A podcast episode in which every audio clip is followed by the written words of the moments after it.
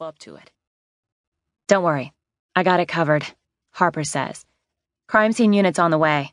Mike's going to get the body out of here once they turn up and do their thing. Think they'll pull something new? Perhaps.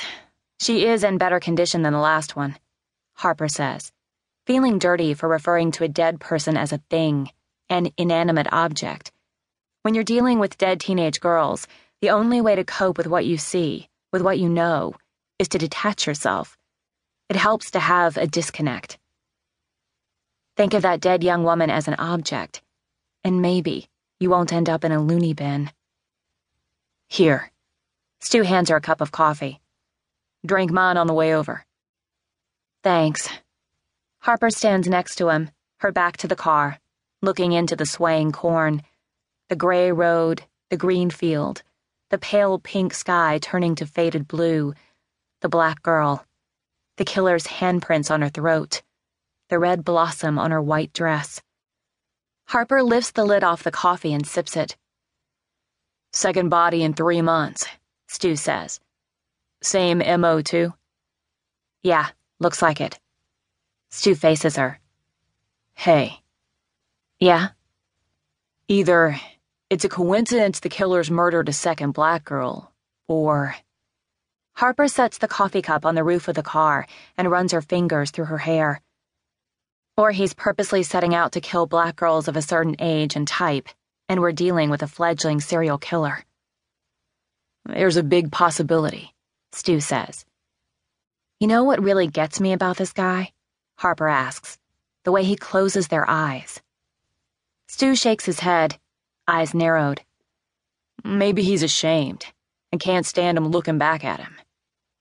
Harper doesn't tell him she's already considered the prospect. Any word on our witness? In the early hours, a delivery driver saw a man walk out of the corn, completely naked except for a white mask. A truck was parked 20 yards farther down the road. The driver called it in right away, using his GPS to give them the location it's the first break they've had with the case so far. If you don't figure the killer's DNA into the equation, taken from the previous victim. But even that proved a dead end. The combined DNA index system contains only known offenders. If the perpetrator has never been caught and booked, he's not in CODIS, and that's about as useful as having fingerprints for someone who's never had their prints cataloged. The driver's at the station. I asked him to wait. Thanks. I appreciate that, Harper says. I'll bet Dudley was chomping at the bit to get in there. He can go kiss my ass. Stu smiles. If Dudley thinks he's making lieutenant on the back of our work, he's wrong. I asked Albie to hold the fort till you get there. Oh, you're not coming along? The captain's got me interviewing the farmer who works these fields, see if he knows anything. Owen Willard owns all this. I don't think I'll be long. Harper turns to face Stu and straightens his tie. He looks at her the way he does when they lie in bed after a few beers, listening to her talk, one arm under his pillow, the other around her waist. It's all she can do to look away, thinking of the broken girl in that sea of corn. The crime scene unit arrives in a white van.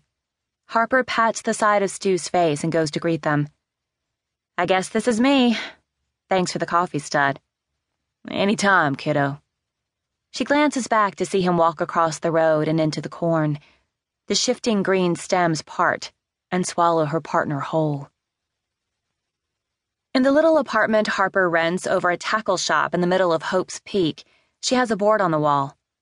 It's something she started doing back in San Francisco when she worked on her first big case, a rapist the papers christened the Moth.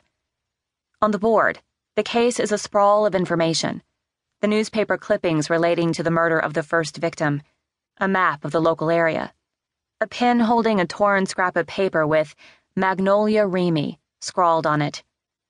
Later, Harper will go to her apartment and tack another name to the board. She hopes beyond hope that it will not be Jane Doe. When she arrives at the station, Detective John Dudley waits by the interview room. Detective Albert Good is inside, talking to the witness. Ready to rock and roll? Dudley asks her. Yeah, Harper says stiffly. But this is my investigation. I'll question him with Good.